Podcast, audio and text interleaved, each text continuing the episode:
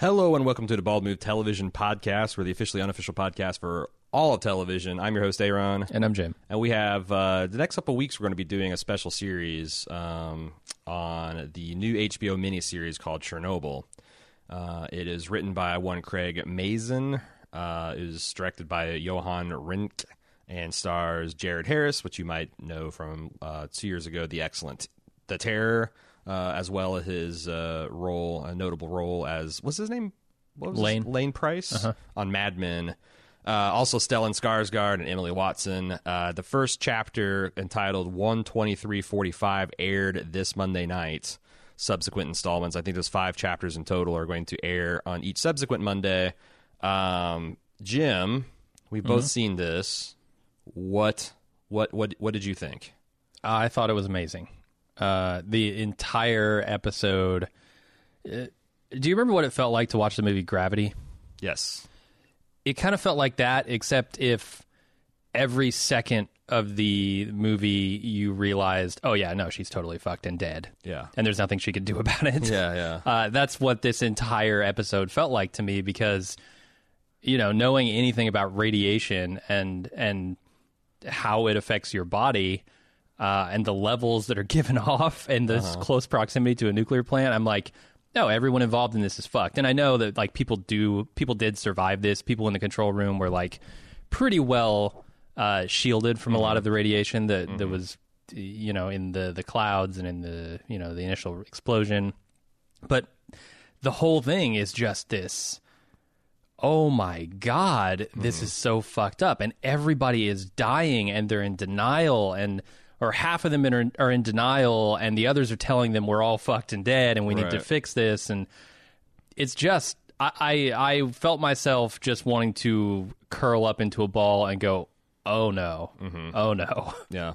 And it's like a divide between people who know what they're doing and how they're going to die. And some of them are do, trying to do helpful things. Some of them are doing things that are ultimately doomed for failure or even just pointless. Like I, I will talk about some of that later. But then there's also a lot of firemen who are just showing up for what they thought was a structure fire. yeah And yeah a lot and, of and you these- watch them heading heading in toward it and you're like oh no you're you're dead Yeah. you're done It's funny because like I don't know how much you know about Chernobyl. Um, Very little, actually. It happened when I was four, yeah. and I so obviously like I didn't understand anything about it. I, I barely even knew. Like I, I looked it up because I wondered, did this happen during my lifetime or was Yeah, it like right, right. before me? Right. Uh, apparently it did, but I, I knew okay there was a, a nuclear uh, reactor that exploded and they had to seal it with a shitload of concrete Right, and right. now nobody can still go very close to it, although it's you know Right. kind of being taken over by nature again. Right.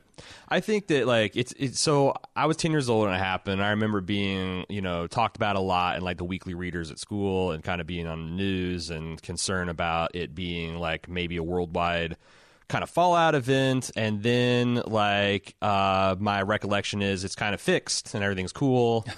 And then I got in my 20s, and I remember the first time I thought about Chernobyl again since I was a kid is I saw this uh, photo essay that was purported to be taken by this attractive Russian woman as she's motorcycling through the then forbidden uh, exclusion zone that was around Chernobyl, where they've actually militarily roped off, like no one can enter. And um, it turns out what someone done, they'd gotten some pictures of like I guess an official visit from like a scientist or something, and then packaged it with unrelated photos of this Yeah. hot Russian woman in a motorcycle, and then packaged this up. So you had Sexied it up, yeah. like, like like the dude didn't have to do this. Like the photo essay, like just going through, and these are some of the first photos I think the West had ever seen of the ghost town that is Yeah. the Pripyat or Pripyat or whatever the, the the town was that supported the Chernobyl facility.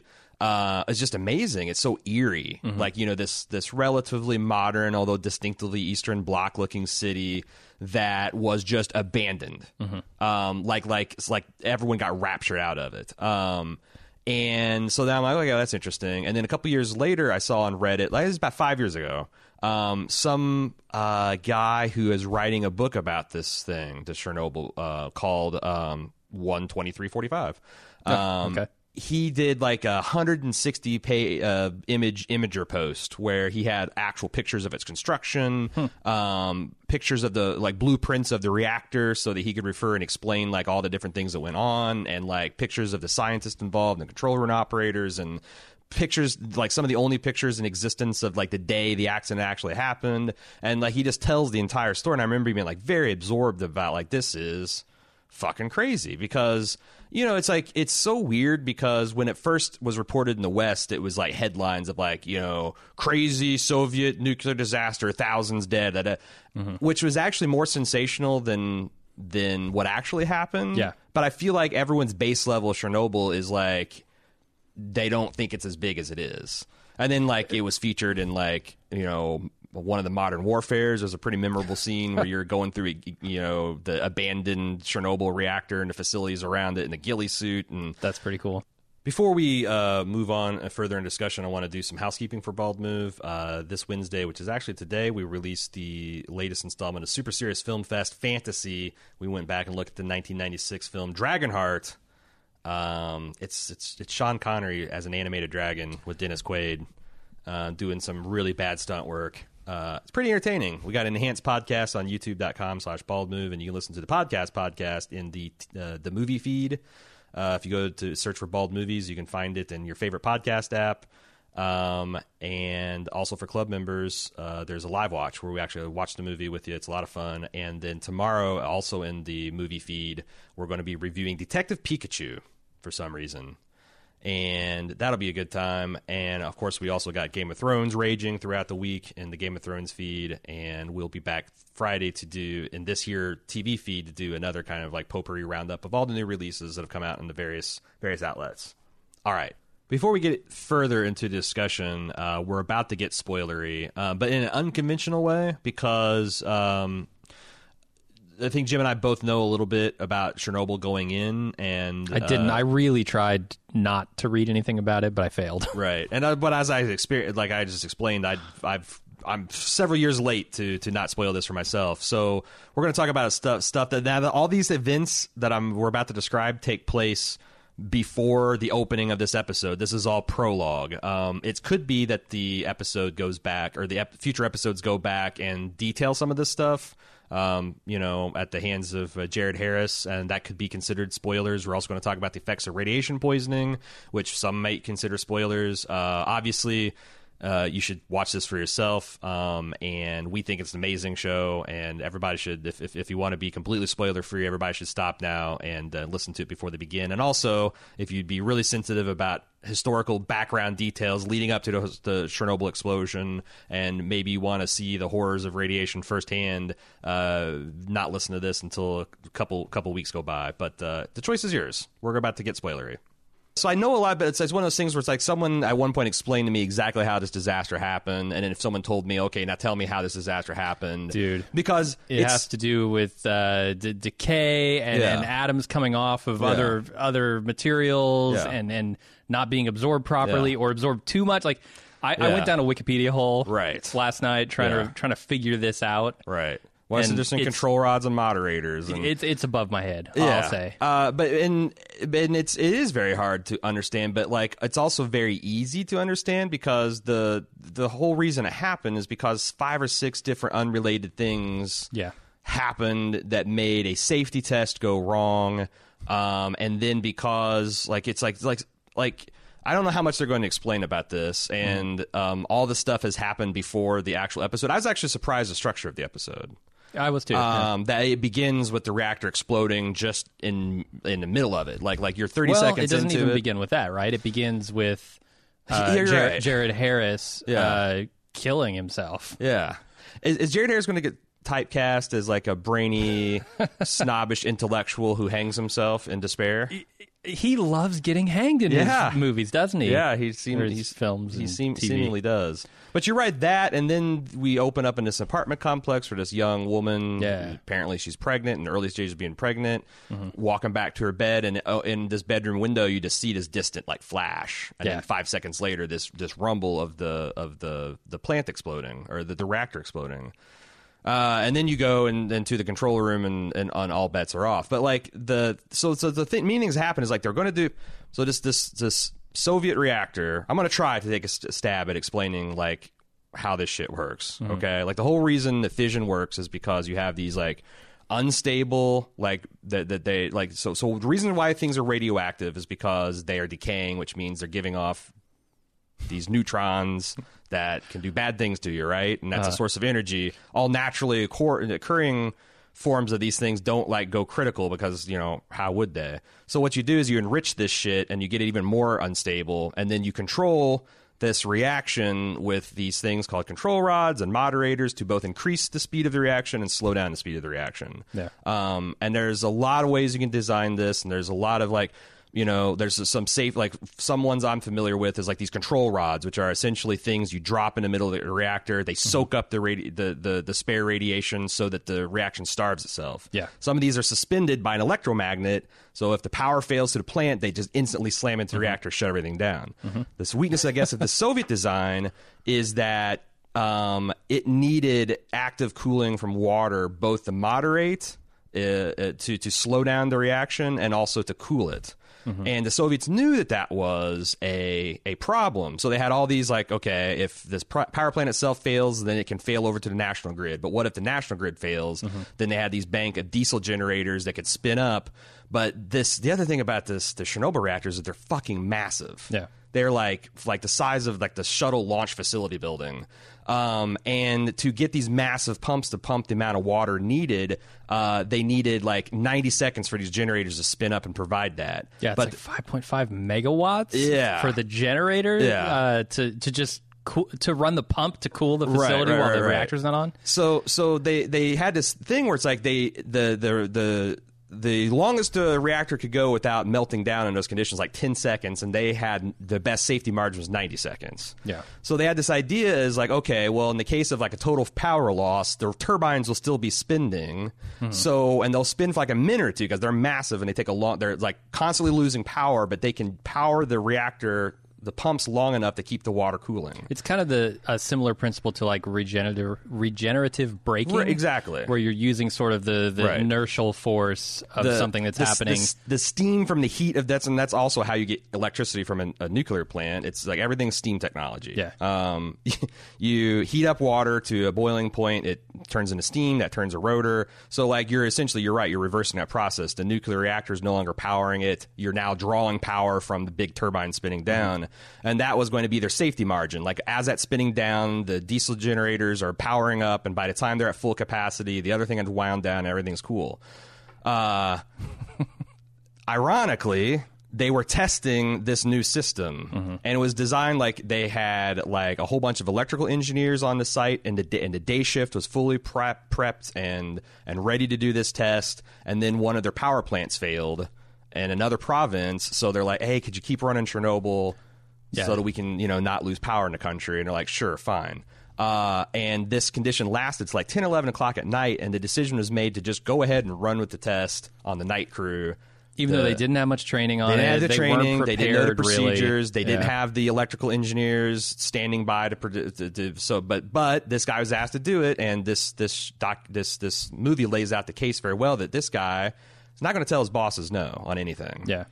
and they uh, got this because they didn't know what they were doing. They got this ra- reactor in a state where it was just about to like boil over, and then they can started conducting the experiment, and then like the water heated up a, cou- an additional couple degrees. It started turning to steam.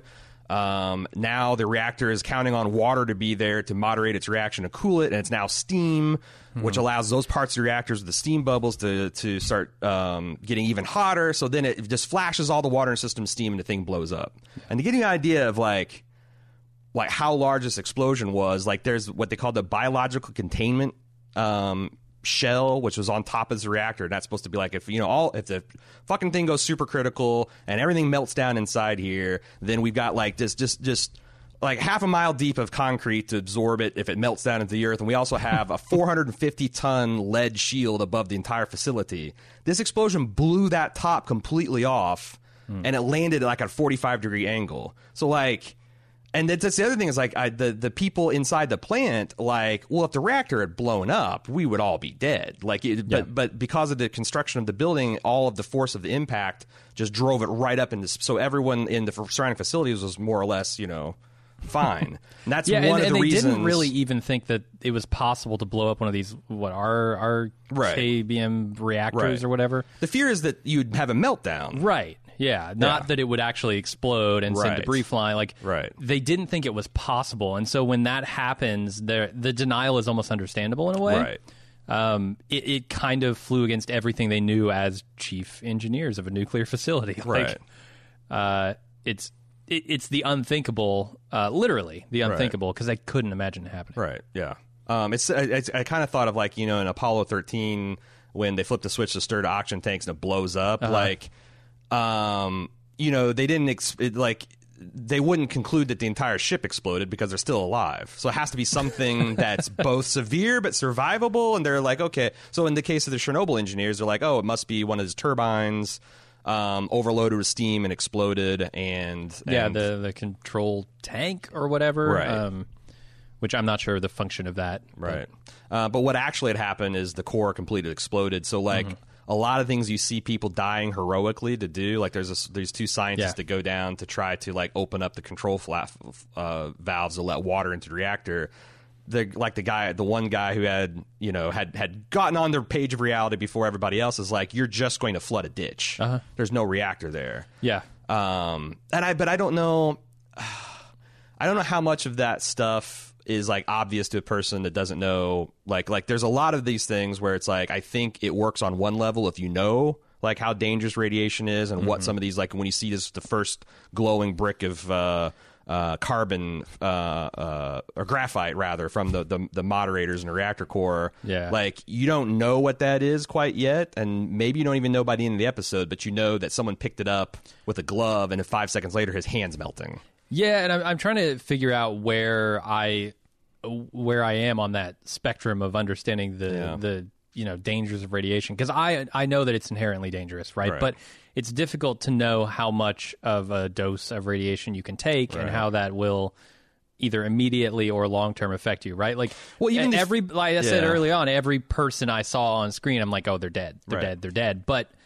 Knowing the aftermath of this, I know that several of those people live. Sure. Right? I thought everybody in that control room was fucking doomed. Right. Because they just experienced uh, a dose of radiation that was off the charts. Yes, Turns out that's not actually true. Several of the people in the control room live. So, Right. I, I I I don't know this for a fact because like you're you're dealing with a show where like just knowing the effects of radiation is a spoiler.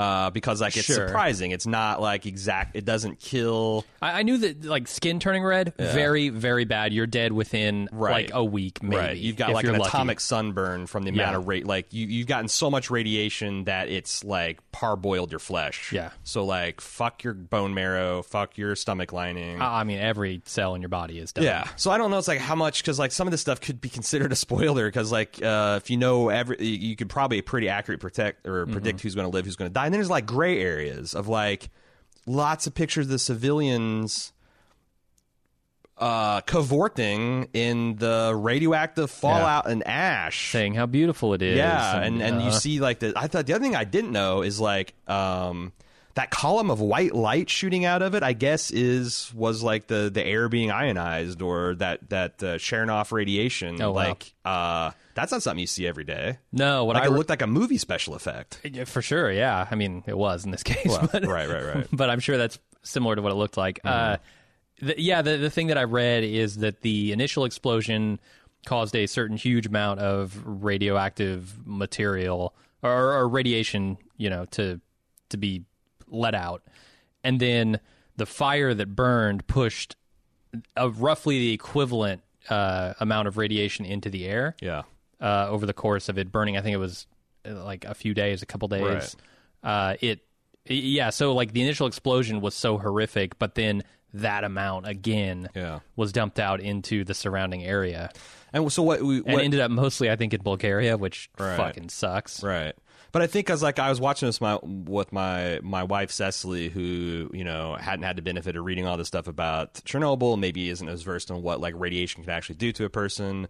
But I think her assumption is that every like you when you've seen all those children and families that those people are just dead, like playing into radioactive ash. Yeah, yeah. What I think you're you're going to understand um, is that these children have a very greatly uh, increased chance of thyroid cancer and leukemia and other developmental. And there's like pregnant women. Like uh, what radiation? Um, I mean, it can burn you, you know, obviously. But what it's it the the really bad thing it does is it kills like the stem cells, the things that like um, it doesn't kill your blood red blood cells, it kills your bone marrow.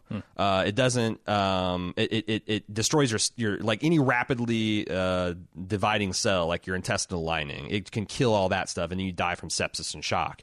So. Um, I, I, and then there's the uh, that's acute radiation poisoning, and then there's just radiation poisoning in general, which is like, well, you're going to have like three thousand percent more chance of getting, you Mm-hmm. know, leukemia or thyroid cancer, things like that. Yeah. Um, and, and it may not manifest for. I, I think we're still Right. not done with the effects of Chernobyl. Like No, there are people surviving today who are still dealing with Right. the fallout. Of. Sure, and and if you're paying attention, you look at Jared Harris um, in the two years ago scene, and you look at him the day he Yeah. commits suicide, and you know his hair is falling out. There's a bloody handkerchief Mm-hmm. where he's coughing, or maybe his nose is bleeding. Like, you know, if you get it, like like a lot of these people, like that guy, anyone that that that gazed into the burning You're heart done. of that reactor, you're going to be dead in like three to nine days Yes, a hundred percent. but a lot of people like I don't know uh, because I honestly don't know. I didn't recognize Jared Harris's character's name. I don't know what his level of involvement is. I don't know how much time he spends on site. But there's also then like just a chronic,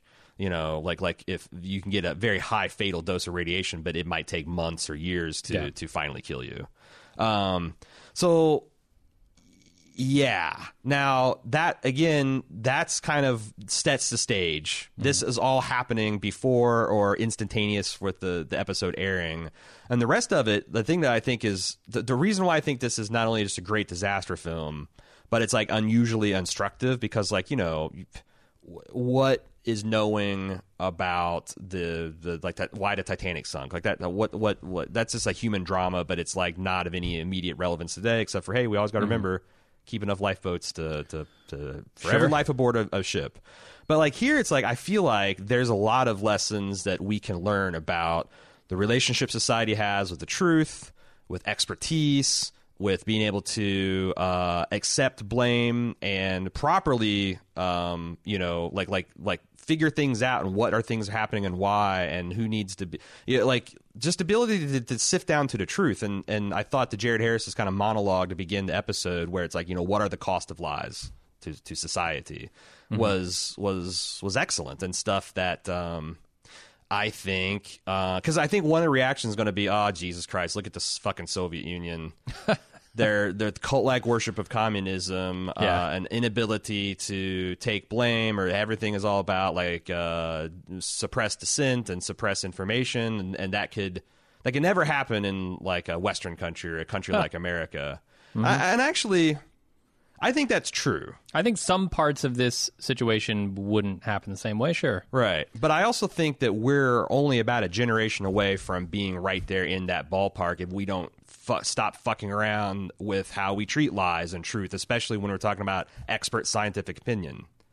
Like, I, I think we're closer than a generation. okay, I, honestly. I'm being, Like, I'm being, I'm being optimistic. Yeah. I'm, I'm being because I think that I don't know that I would say we're not there already. Right. Uh, but yeah, I mean that is it's interesting because I, I know the writer of this started writing it before the 2016 election, which is I Mm-hmm. think in, in my mind when sort of this idea of alternative facts Mm-hmm. really came into focus.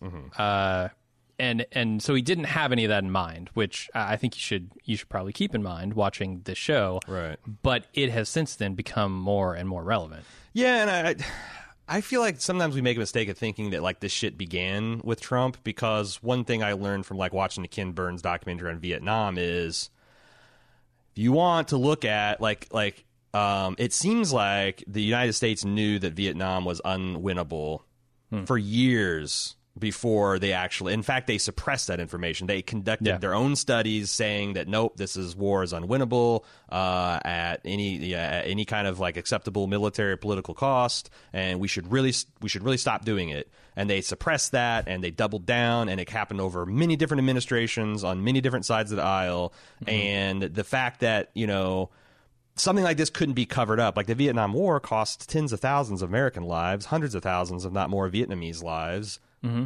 Far, far more deadly than this Chernobyl. yeah, when you talk about the environmental impacts of like DDT and Agent Orange and all the other shit, and the fact that we still have servicemen coming down with cancer and dying that were exposed to that, and to say nothing to Vietnamese, like I, I'm just saying, like, if you're watching this thinking, like, smugly thinking, oh, these fucking Soviets, like, this can absolutely, if you let enough fuckers that are more afraid of getting in trouble than they are of like being on the right side of history uh, with the levers of power. This is how you get this shit. And I, you know, I'm like, man, what would happen if something? Like, and the other thing is like, you look around and in, in, my adult lifetime, I feel like I've seen America's infrastructure get worse and worse. Mm-hmm. Like, you know, maybe like I, I, I always took it as a fact that like no like Western reactor would ever do something like this. But then again, like that was when they were designed properly and when they were new and when they're being run by experts that like had respect for scientific fact and how long it takes for infrastructure to crumble to where those things maybe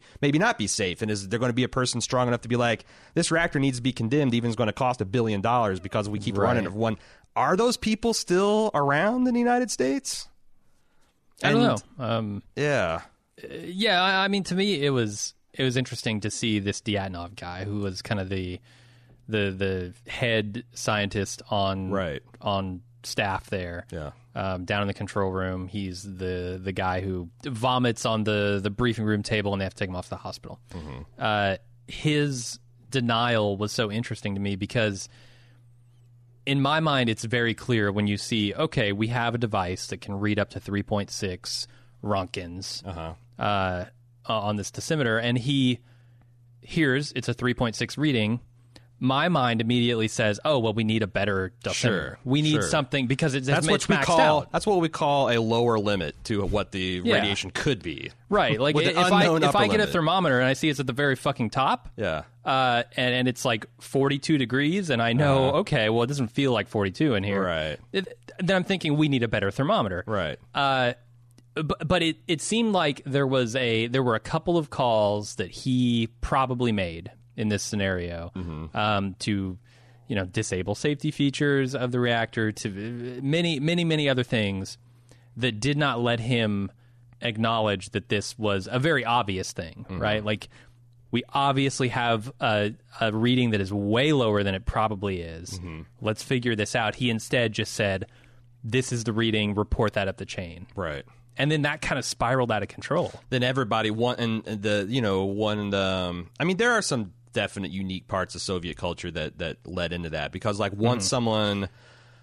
but I don't think they're that unique. No, it, right. Like well, the idea of right. oh, I'm going to get in trouble for this, yeah, because it was directly my responsibility mm-hmm. and and I fucked it up, yeah, hardcore. And, and, like if I had, if it's so funny because that's I, universal. If the first person had reported that it's a disaster and a reactor blown up, like I think the Soviet apparatus would function fine. They would have, and, and they would have gotten into swinging things, and I mean, maybe, maybe not. But it, like, it would have been a little bit better. I, I when, assume there would still be some kind of cover up, right? You know, to say, oh, we're the Soviet Union, we couldn't have these disasters happen here, right? Right.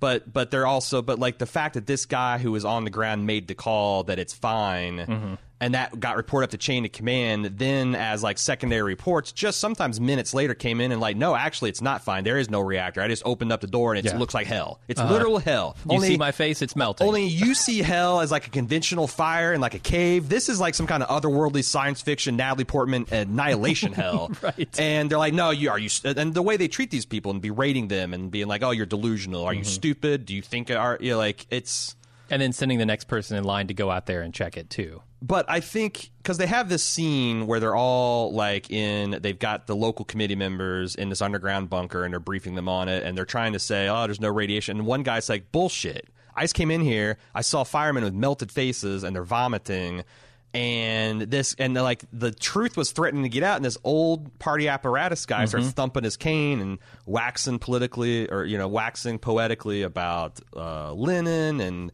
how we have to share like we have to protect the people's fruits of their labor from their own misinformation and lies and, and it's like in an American analogy situation like in a corporate uh, uh, boardroom or in like a city council chamber they wouldn't be talking about communism and yes. Vladimir Lenin, but they'd be talking about patriotism and, uh-huh. and public safety and not pay.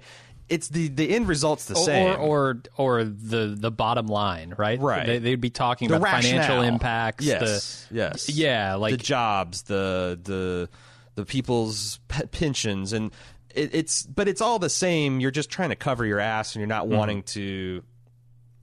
There, there, there's there's an excellent companion podcast uh, that uh, is it's called HBO's Chernobyl, um, where uh, one of the NPR guys from Wait Wait Don't Tell Me um, interviews the writer.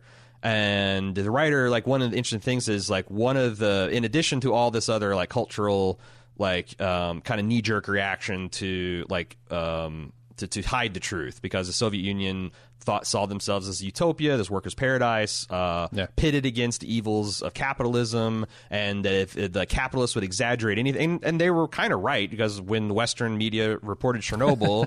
It was like thousands dead and all this. Yeah, it was more like hundreds hospitalized, uh, Right, Like tens dozens dead, and and also Yeah. a lot of Western Europe's going to have an elevated chance of thyroid cancer. and that. Yeah, that's Yeah. by far the worst part. Yeah. Um, but where was I going with this? Oh, the fact that like the human inability to consider your own mortality.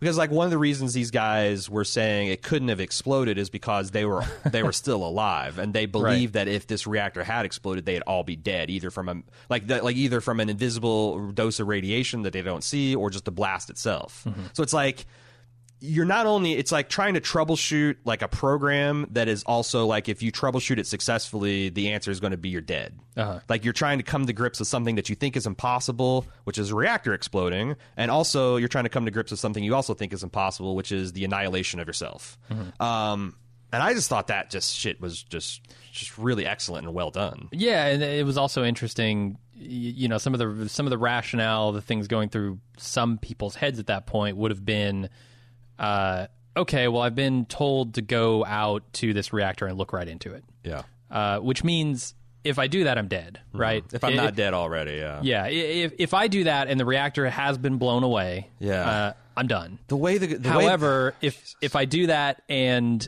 the reactor hasn't been blown away, it's kind of fine, right? Yeah. Like so so either way, it's okay to do it because Yeah. you're already dead if the reactor has blown. Right. Uh, looking into it is not going to change that fate. Right. Uh, and if the reactor hasn't blown, you look into it, you're fine. yeah You'll see that oh, there's still a reactor there. it is it So, so it's almost like a why not do it? Yeah, right? it's it's a bit, it's like uh, watching this guy confront his own Schrodinger's box, which his life Yeah. in and like he's he's the dead cat that's either alive or dead, Uh-huh. depending on open. Like the way that guy portrayed that of of uh, of a dead man walking, and Mm-hmm. he's like, and these like Soviet apparatus guys are like, look, it's just go up there, and th- I'm like.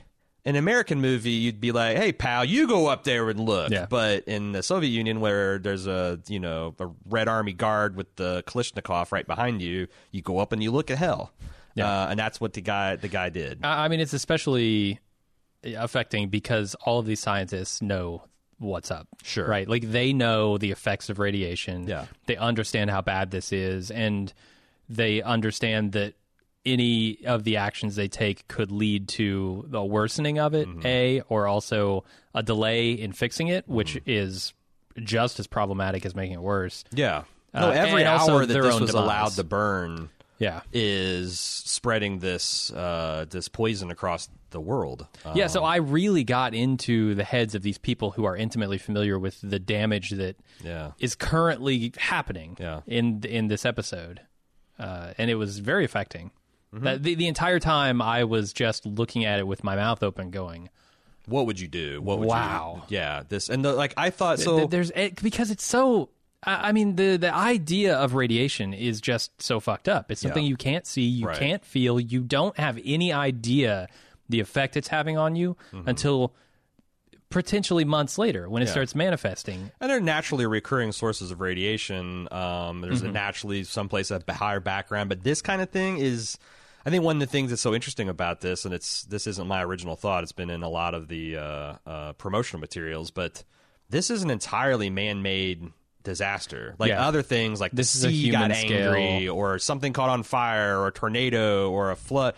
This like would not happen were it not for monkeys banging rocks together and making tools. Like that's that's Yeah. what caused like it, this is entirely a man-made and uniquely man-made disaster and because of that like we have hundreds of thousands not millions of years dealing with fire and Mm-hmm. blunt trauma and floods and earthquakes but like and and know what the danger you know we know what burning smoke tastes like we Yeah. we don't know if we were on a scene and suddenly our mouth tastes like metal oh we're all dead men because this is our brains being ionized and our you know it's like ah yeah the fact that you know it's like I, I know this guy anytime someone looked at the burning reactor they're dead. Because I do think that there's no fucking way every person that looked right Oh, into yeah, the heart of the reactor there's because there's uh, so I'm going to link both the Imgur thing that has all the details if you want to go in the insane technical details of how this happened. I'm also going to link this um, XKCD comic. If you don't know, this is a, um, a, a, a physicist that makes these stick figure cartoons that are kind of like brainy and smart. But one time he did a cartoon that just illustrates like the dose of radiation you get all the way like at the lowest scale, like by eating a banana to and at the top and like every like like there's multiple like orders of magnitude where it's like you know this little box and then there's like a flyout that says okay all of these boxes are now this one little box. Mm-hmm. And then all of these bo- uh, so and it goes through it's like this is a chest x-ray and this is what it's like to fly for an hour at 35,000 feet. And then he draws a line around all that. It's like okay all of these boxes are now this box. He does it like four times and then he gets to like standing next to the Chernobyl reactor for one minute. And it's like Yeah. 10 of the boxes that were made up of all the other boxes. It's like orders of magnitude more than any like like uh than, than, than any other kind of source of radiation you can think of maybe except for standing next to an atomic bomb so yeah, like so yeah I looked up um, on Wikipedia. One of the things I did see is a chart of sort of the the varying radiation levels Right. um, in different parts of this facility, Right. and and if you were unfortunate enough to have looked into this reactor, Mm-hmm. you were getting something on the order. So let me set this up: three hundred Rontgens, I think, Mm-hmm. is guaranteed fatal to a human, essentially. Um, if you were looking into that reactor, you were getting something on the order of fifteen thousand yeah right to your face. So guaranteed the people who look into that thing are done. yeah yeah Um, which is why it's so affecting when you see the guy ordered to go up there and look into it. Mm-hmm. Yeah. because you know he's and, not and you know back. that he knows yeah, yeah. and he's talking to two dumb fucks that that have no idea Well, and he's taken this guard up there too, which was maybe the more affecting thing. Uh-huh. Yeah. Is this guard doesn't know? Right, This he's down in a guard is just told fine. he would have been fine He's an standing out 18 there in the control kid, room. and he's just escorting the scientist to Yeah. look at something. And yeah, um, so there's these two two of the uh, control room guys that seem like they were the ones that were flipping switches when the things exploded.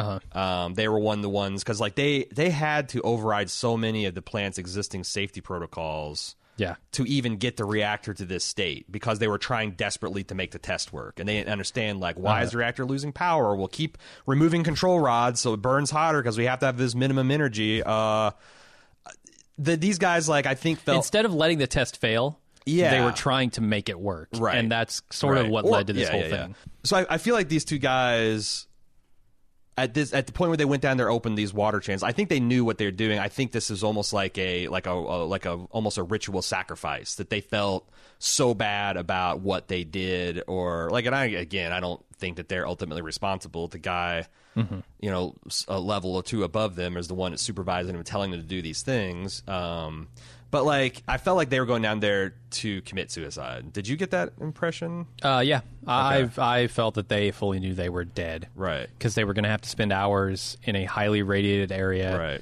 And they were doing it in the futile effort that maybe, just maybe, this reactor is not exploded. Right. Maybe we can fix this problem and save Right. thousands of people. Yeah, and I wonder if there's a um because I I don't know whether like maybe because that's my uh my reading on it, but it's possible that flooding that room with water might do something. Um, so it's like it wouldn't surprise me if you find a next episode that like them flooding that room. Um, Wouldn't it just all flash to steam and?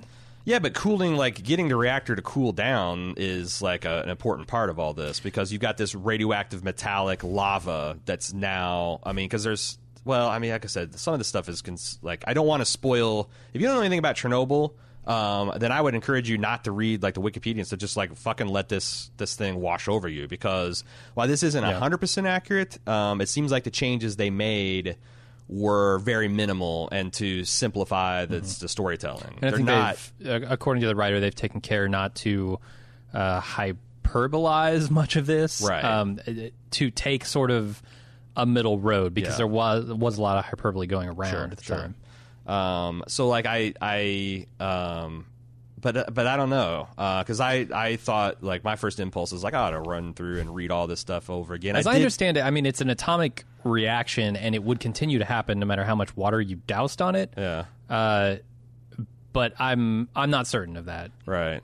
But like if you, you yeah, but like I, I know that part of the thing is like when things melt down is like when you got that thing that's now it's, it's instead of being a solid mass, it's now running and it can get in nooks and crannies and it can start like a, eating through concrete and stuff. Like sometimes mm-hmm. like just physically cooling that down hmm. um, might help. I, but I says I don't know. Like I my my gut feeling says that these guys are committing suicide because they felt bad and this is a way like they think they're dead anyway. So let's go down and do this futile gesture to. Mm-hmm.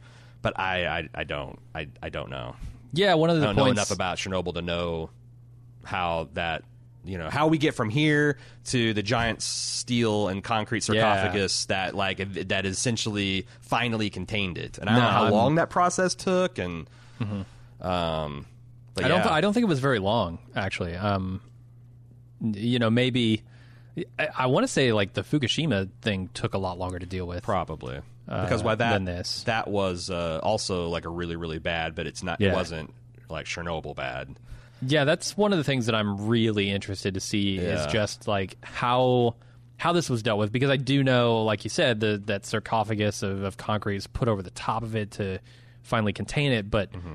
You know, how do you come up with that idea, right? Like, how many scientists are consulted? How do you say, okay, this is the the thing we need to do? Where do you, you know, get all this? Because it's a massive amount of concrete. Like, And this you're is a huge working in just ludicrously dangerous environment. the yeah, every time. person you send in there is potentially dead, so Yeah. you got to be ultra careful. Uh, but that was one of the points they made in the the official podcast is Yeah. just how like this may have been the best place for this to happen because there the spirit is one of community and one of sacrifice Right. and Collective. you had a lot of people running in to fix this problem who maybe in other areas of the world wouldn't have felt that obligation and duty Yeah. they would have been more self-preservational uh in, instead of self-sacrificing Yeah, I mean, I because they, they says like you know this could only happen in the Soviet Union, which I don't agree with. yeah i don't know if that's And true also, they could only be fixed in the Soviet Union, which I because like I, I think there's no shortage of people doing. Things. they had an interesting point on that What's that? it- essentially to say that like they burned a bunch of lives Yeah. fixing the problem whereas in Right. in other parts of the world maybe we would say well the lives that we would have to burn Right. to fix this problem that's too great a cost let's Right. figure something else out Like if they said Three Mile Island was a Chernobyl type event, like the United States might have just like, okay, well here's a hundred mile radius where it's just a no go zone. yeah and, we'll let it burn itself out We'll let it burn That's- itself out because if you send you send people in there, they're gonna, they're far gonna more die. deadly, though. Yeah, yeah, yeah. yeah Um, but with the you know the the the unique culture of the Soviet Union, they were able to just like uh, throw lives at the, the situation, um, which we'll see in the, the weeks to come, uh, uh, no doubt. So um, that that was maybe the most affecting part of this is just seeing the gruesome effects of it oh yeah, uh, every person who vomited their guts out Mm-hmm. and their faces melted and their hands turned into just some lump of flesh, right. Uh, just bleeding from every part of it. it I, I, I don't know. I can't imagine that happening Mm-hmm. because it's it's not just the terror of like oh something bad is happening to me but it's something you can't even understand Mm-hmm. if you're a firefighter running into this situation you don't know what radiation does to your body and when you see your hand melting off that's like this cthulhu-esque moment of horror that's just beyond your comprehension. It's Raiders of the Lost Ark when you flip when you open up the Ark of the Covenant, like yeah you're like i with, touched this thing with a glove on uh huh. and it just destroyed my hands. Like Yeah. I'm sure firefighters are well equipped to you know understand the chemical processes Sure, and stuff. sure, sure, but, sure. But this is something yeah. otherworldly. Yeah. And so seeing that, just and you can't see wow. like if you like if you're a firefighter and you're running into a burning building you go down a corridor where it's a thousand degrees you can feel that and like Right. shy away from it where i read some accounts of these scientists that were like later much later going in to try to like do uh to try to fe- like you after the sarcophagus is built it's like okay like five years later let's let's get an accurate like let's try to understand what the state of this thing is actually now and they're like going in there these geiger counters and like okay it's like 50 rads or whatever it's fine whoa we turned the fucking corner it's 500 rads well th- but they had the equipment and all that so if you're if you're a firefighter you can't see Yeah. like oh this place is 10,000 uh, rottenets or whatever and this place is 50 it's like you just it's like fighting an invisible fire Yeah. Um, and this main you know firefighter that we're following.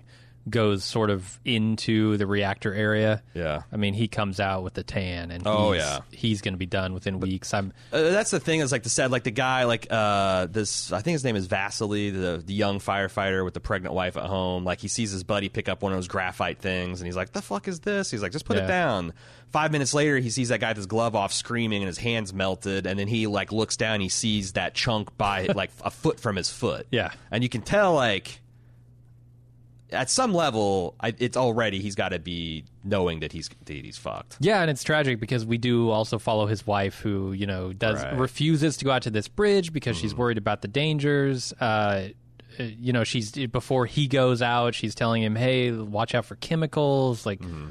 she understands that this could be bigger than just a fire on the roof. right And I think that's the saddest part is that he's out there dying, and she's back there saying, "You don't, d- please don't die." Right.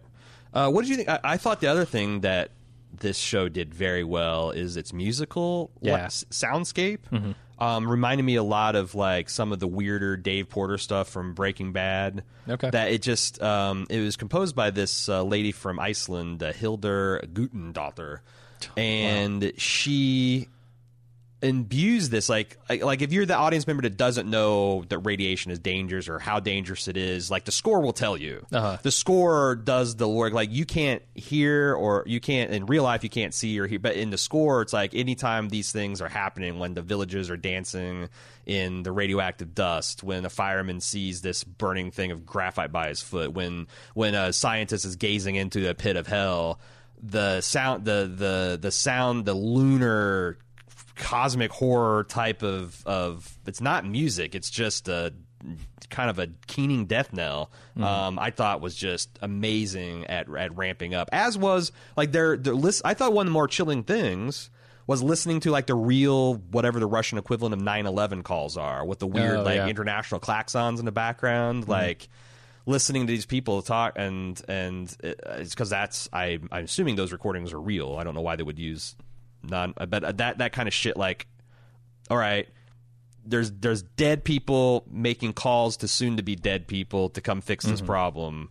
Uh, this is going to become an international fiasco. It's just And, and the soundtrack does a lot of work at the end too, where Mm-hmm. we kind of go over to uh, what I assume is this the town of Pripyat, or P- is that right? Mm-hmm. I think you're right. I'm not going to contradict you. I, Yeah. I don't know. I I'm not Russian, obviously. Uh, but yeah, the the soundtrack does a lot of heavy lifting there too, because we see, you know, it's relatively peaceful. Um, uh, the kids are going to school, I assume, Mm-hmm. uh, and the soundtrack is saying everything you're seeing here is wrong. yeah, these It's people should have been gone hours ago. right. It's it's really good. One of the other tragedies about this is that this town was full of very young, idealistic people because uh, this was kind of like um, a fairly remote post. That they chose this site because it was close to the capital of Ukraine, but also remote enough that it wouldn't be a danger if something like this happened. So it's kind of seen as a lesser. Uh, not a desirable post, so like a lot of young engineers straight out of college lived there. The median age of the town was 26 Wow. And but to make up for it the soviets because like this was going to be their city of the future like they it was supposed to be like very utopian if you look at the like the city plans like this was going to be like the shining jewel of the soviet It did look very very nice. It It's very- and, like- flower lined walkways. And, yeah and it's like because they had abundant you know like all, like the power was super cheap and you know the, the government spent a lot of money on it so that the housing and accommodations were new and mm-hmm. upgraded and like their markets are full and there's all these like amenities that are not very common in like remote areas so like it drew a lot of like young inexperienced but idealistic people wanting to move so like it's double tragedy that not only is the town going to be decimated and riddled with cancer and whatnot but like this is some of the best and brightest most idealistic people of the country yeah. um you know it's just there's a, multiple layers of irony and human tragedy in this and that was just another one that i don't know that they will actually talk about but it's just something i found in my own independent research so Uh, as far as the structure of the episode goes, I Mm-hmm. thought it was it was very compelling. You get the the beginning where you see I I think Jared Harris's character's name is Legasov, but I'm not sure. Um, I I know very few names in this other than Dyatlov. it's russian for orlando bloom sure. Uh, So, so you get him killing himself at the beginning. So you're Uh-huh. like, okay, this is not going to go well for him. Right. Uh, but that is not the main thing they're concerned with, which Right. is what they're telling you there. And I like that. And then at the end, they sort of say, okay, we've been focused, we've been hammering you with this reactor and Mm-hmm. this facility this entire episode. Oh, I bet you forgot about the other cost of this. And we go over to the town. Right. And that to me is just a brilliant way to seg into the next episode Mm-hmm. because now eh, because they leave you with this notion of like oh as bad as i thought this was when i was looking at the carnage at the the reactor at the plant it's doubly bad because or uh, potentially even far more worse because now there's this civilian population who we have to consider Yeah. and i hadn't thought about that until the end of the episode of course i had but Right. i imagine a lot of people have not thought about that Yeah, and just like how hard it is going to be evacuate somebody. Yeah. Um, and uh, and whether they're even going to get evacuated because Right. of the denial that's been going on within the ranks here. right. It's it's a really good ending to what is a harrowing episode already. Yeah. And then they just pile it on at the end. Yeah. Yeah, it's like, you know, uh, the fact that, like, I think that if you'd asked me how this thing would gone, like, I would think that, oh, the first episode's going to be explaining how the reactor is going to explode. Right. And it probably We'll ends, see the lead first up. chapter is going to end, and it, like, it completely subverted my expectations when I heard the writer talk about, like, he intended to do that. It's like, look, Yeah. everyone's seen it, everyone knows like how these things go and like there's this tension between like the people that have read the wikipedia articles and know it's like okay or if, so Uh-huh. he's like you know what fuck all that i'm all the like things that people expect they're going to build up to i'm just going to hit them right in the first five minutes of the show so that you will then be gobsmacked about like you'll be it puts you in a position of the the russians themselves like coming to Yeah. grips with what the unthinkable. And then once you do that then convincing everybody up the chain of command that you've just said hey it's cool it's cool it's cool to be there with you all the time that like you know this radiation shit's cumulative. Like getting a chest ray is not bad. Getting a chest ray every day is or if, or if you left the chest ray machine on for 60 seconds like this stuff is like oh it's all cumulative you know? Yeah. um, like touching a hot stove is bad. Leaving your hot- hand on a hot stove for five minutes is is worse, and that's what these people are being exposed to uh, completely unknowingly. Um, so like I, I there's like I've uh, it, it's going to be interesting to see like how high the death toll actually is, like what you know individual tales of heroics to get this thing contained and uh, how that plays out. I'm really interested to see like because like it's funny when Jared Harris gets called in, um, Legos Legoloff, um, as you said, uh, uh-huh. he like guy talking on the phone. It seems like they want to treat him just like a Wikipedia article. Like you sit Yeah. in the corner and we have a direct question, but you sh- keep your fucking mouth shut on commentary. Or Yep. obviously Jared Harris isn't going to do that. No, and that's the thing I'm most excited about Because we is to see the battle between him and the people who would try to keep it under wraps. Yeah, like how this, like you know, like what, and you know, I, it'd be interesting to see like what would happen if you, like what would happen in the Chernobyl thing if you didn't have a guy like that that's willing to like I know because like at the end of the episode you see he's got some kind of unspecified probably radiation based sickness. He's being tailed by someone in the government. Um, Yeah. I, I I wanted oh god damn it on the second on the second walk the watch through, I wanted to verify to see if his living conditions had deteriorated because I know that's another thing that the Soviets would do is like if you piss them off, it's like oh you got a nice apartment, well, welcome to the Yeah. shithole guy because you just got reassigned. Uh-huh. Um, I wonder if there's like how much of a price he paid, and he's a citizen of the country. He knows exactly what kind of price he's going to pay, Yeah. and he does it anyway. I, I wonder how he's even allowed to speak up about it in the first place. Is Right. maybe my biggest question because the tone of that conversation on the phone is very much one of we don't want your input. We simply Right. want facts um, about reactors from you. How does it morph from that into he's sort of? It it seems like he's going to be the lead guy on on saying how bad this is, what we need to do about it, how to fix it Yeah. all that stuff. I'm I'm really curious to see how that transition takes place. Yeah, how it's allowed to take place, right? Right. Right. Uh, and how hands on he gets because obviously if he's dying of some radiation sickness, he probably it's not just Mm-hmm. intellectual heroics or like intellectual honesty. He's taking a stand. He must put his body on the on the line there too. So. Uh yeah, it's going to be. I'm very excited. I was very ex- as soon as I heard about this project with the pedigree and the talent attached to it. I was excited, and um, my only worry is it might be too dry. But this, like I said, this I can't imagine not being completely gripped. Uh, and the less you know, I think the more fuck, fucking fascinating it, it must be. Yeah. Um. So yeah, big, And, and Jared Harris, man, he is choosing some really good projects Yeah. lately. Yeah. I mean, he went from Mad Men to The Terror to this. I I know he's done other stuff, Sure, but sure. the stuff I've seen him in recently has been just all phenomenal. the big all the big profile stuff he's done in the last five years have been pretty much solid gold. yeah. So hats off to you, sir. Maybe this will be the one that gets him knighted. Oh, sure. one other thing I want to talk to you about. Uh, what do you think of the, the the choice they made on accents? That's an interesting choice. I so I heard the rationale from the writer, Right. And it's essentially that you don't want Rocky and Bullwinkle here, Right. You got they, they in in during Boris the and casting. Natasha.